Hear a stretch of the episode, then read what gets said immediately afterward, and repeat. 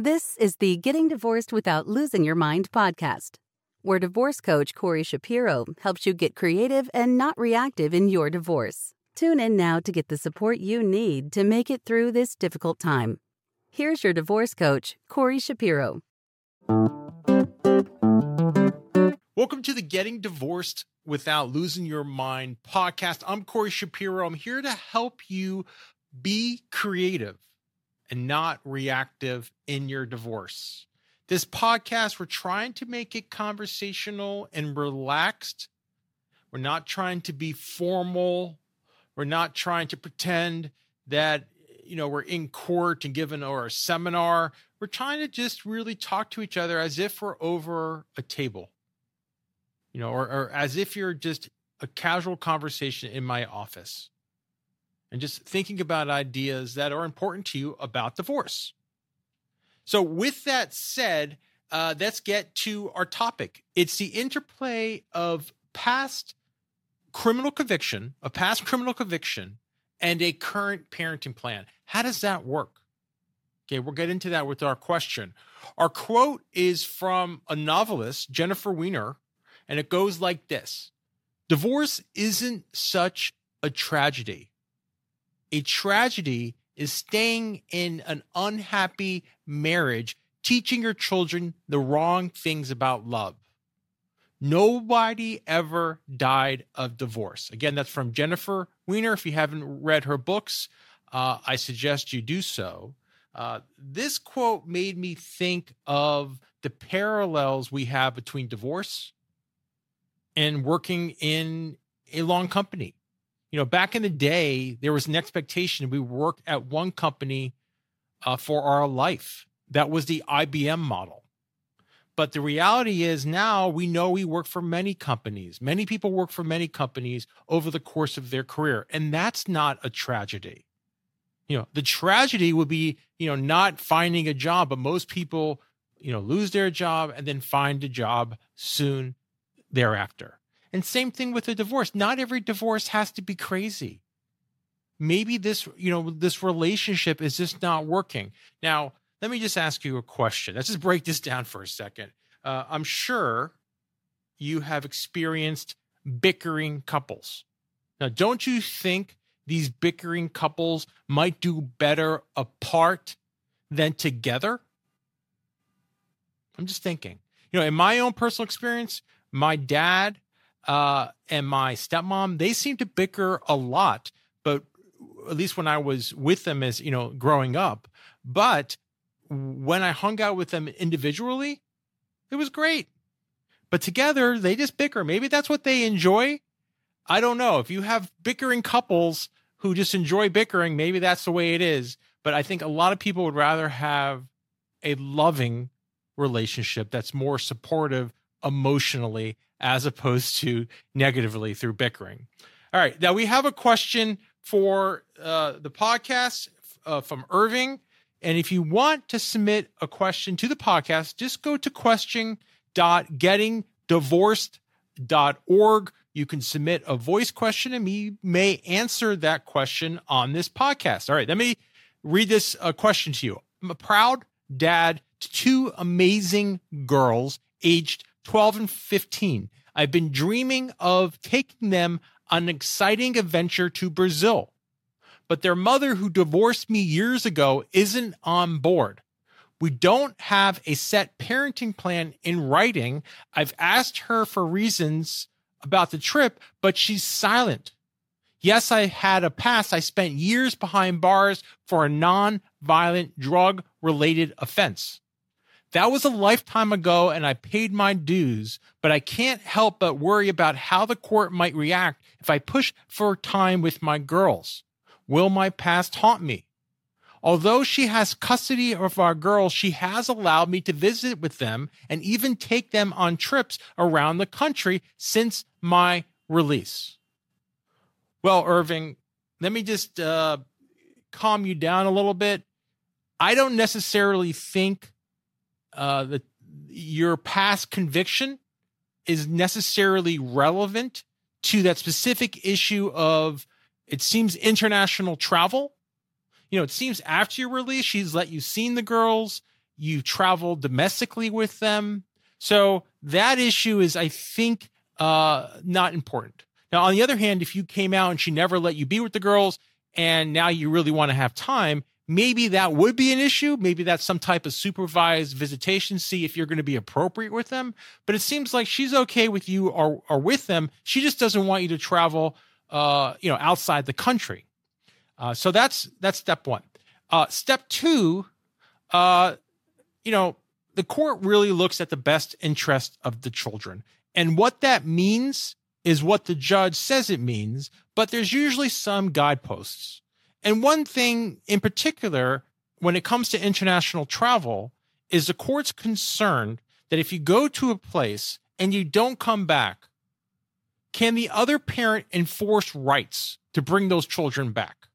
And there's many countries that entered into an international treaty, uh, which made it easier for parents to try to return children. It would just almost be like uh, trying to get not exactly, but almost like a you know if you went from California to North Carolina, um, it, it wouldn't be that challenging to go to court in North Carolina to get those those kids back. And that's how they made it in some countries internationally. So I think that's the big issue for the court. You know, are you going to one of these countries that uh, it could be an easy return? If there's some type of flight risk, and I don't think there is, but if if that's an issue that's raised, the court can maybe handle that with you posting a bond, have to give some money.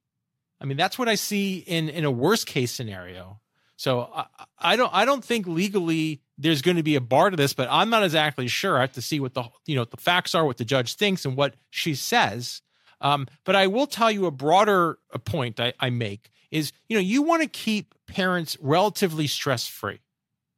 And even if you have the legal rights to maybe go to Brazil or travel internationally and it causes her so much stress, and she maybe had a lot of stress because of your incarceration, you know, is there such a need to go to Brazil? Now, if your family's from Brazil and the kids, you know, grandparents and uncles and aunts are all in Brazil, and that's where uh, the kids have to go and they've never been there, that's one thing. But if you're just going to Brazil because it's a good time and you maybe could go to the Bahamas or Bermuda or some other place, I'm not exactly sure uh, if that's helpful. So um, that's just my thought. For example, I was just thinking because I'm in New York, if you want to go to Brazil, maybe start off with Little Brazil. I know not the same thing, but the point's made you know, you're still going on a trip, you're still having quality time with them, and she's not going to be so upset. Um, another thing I would think of if you're going to court, you might want to consider a parenting plan. You know, it sounds like in the past it would be fine, things were working together, but now that she's putting down some roadblocks, uh, even if the court doesn't, um, you know, grant a request for international travel, or maybe not where you exactly want, or maybe not in the time frame you want, it might be smart to get into a written parenting plan.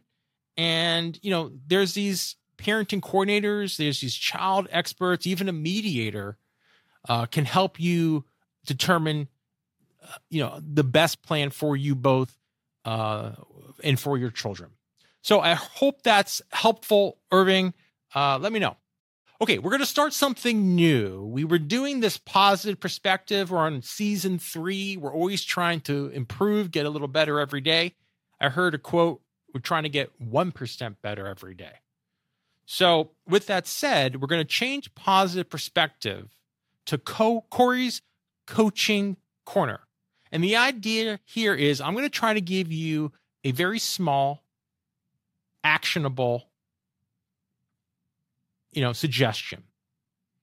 Um, what I've noticed, you know, offline when people come to me as an attorney is it sort of reminds me that a marathon that say is starting in two weeks or in 30 days from now.